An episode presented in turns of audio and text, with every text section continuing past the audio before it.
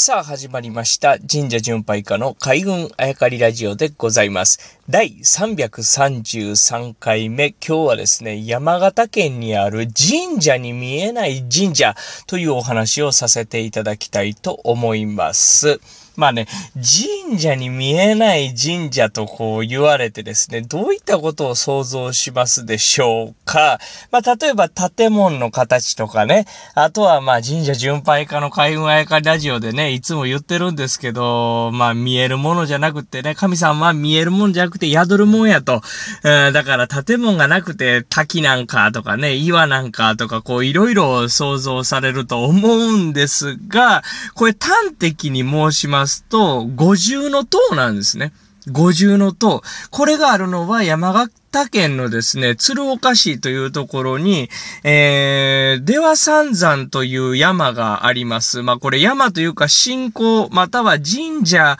を指してですね、出羽三山と言うんですが、出羽三山と言いますと、あの、羽黒山、そして湯殿山、あと合山ですね。この三山があって、それぞれに神社があるんです。しかし、こう、冬になりますと、まあ、山形県ですからね、雪が積もって参ることがなかなかできないというということで、羽黒山というところが割り方冬でも雪が、まあ、除雪さされていれば車で登ることができるぐらいの標高なんですけど、この羽黒山に出羽神社というお社があって、で、そこに行けばですね、出羽三山の全部の神様を一度に拝めるという大きいお社があるんです。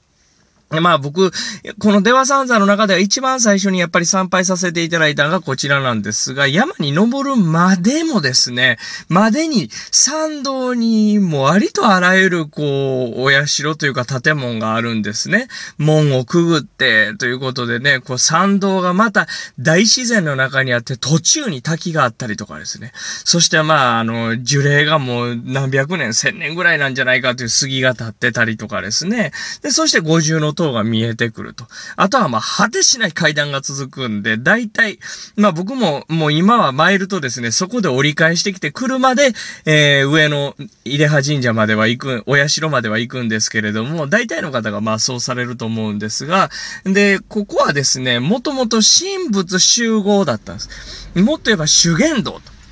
神、神様とですね、仏さんが合体した状態。さらに、まあ山に入ってですね、いろんなこう力を身につけるというか、まあ神に近づくというか、まあそれは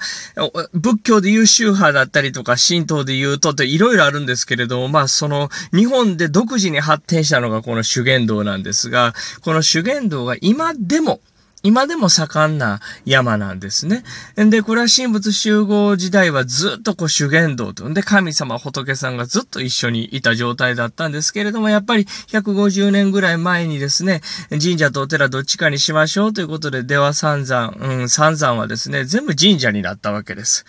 そうした時にですね、そうした経緯があるので、五重の塔が立ってるんです。あの、これ、そうした経緯があるとというのはですね、五重塔っていうのははっきり言って神社ではほとんど見かけません。なぜならば、お寺の施設やからですね。で、これ、ちょっとはしょりますが、五重の塔というのはお寺の施設なんです。なので、皆さんが神社巡りをした時に、もし、神社の境内にですね、この五重の塔があったらですね、ははーんと、ここは昔お寺やったんやな、お寺と神社が合体した状態やなやったんやな、というのを想像していただいて、ほぼ間違いがないわけでございます。さあ、話を元に戻しますと、この五重の塔、なので、お寺の施設がそのまま残ってんのかな、まあ、重要文化財としてね、えー維持されてんのかなと思う人がほとんどなんですね。もし皆さんがですね、今度この、羽黒山、出葉神社に行った時はですね、五重の塔を見たら、ぜひ二礼二拍手、一礼で、神社に対しての参拝方法をとっていただきたいんですね。なぜならば、えーここは神社なんですね。今はです。今は。なので、お寺やった、神仏集合やった時はですね、中に仏さんとか仏像がね、お祭りされていたそうです。それが神仏集合がとあ解かれて神社になった時にですね、仏像とか仏教の類は全部取り払われてしまった。その後はですね、大国主を宿し、そして今は神様が宿っているので、神社として存在するわけですね。不思議ですね。お寺の格好して、五重の塔の格好やねんけけれども神社なんです。ここの名前を千代社と言います。まあ、千のものがつく、まあ、宿ると書いて、えー、千代社と呼ぶわけですが、こういうのは結構ありましてですね、もっと五重の塔以上に神社に見えない神社というのは全国に実はありまして、何かというと門なんですね。楼門、神社に門があったりしますが、この門というのはですね、明らかに神仏集合お寺さんの文化ですね。なので、その門を残したまんま、えー、神社という形態をとってるとこたくさんありますが、門と言わずにですね、これを神社として祀っている、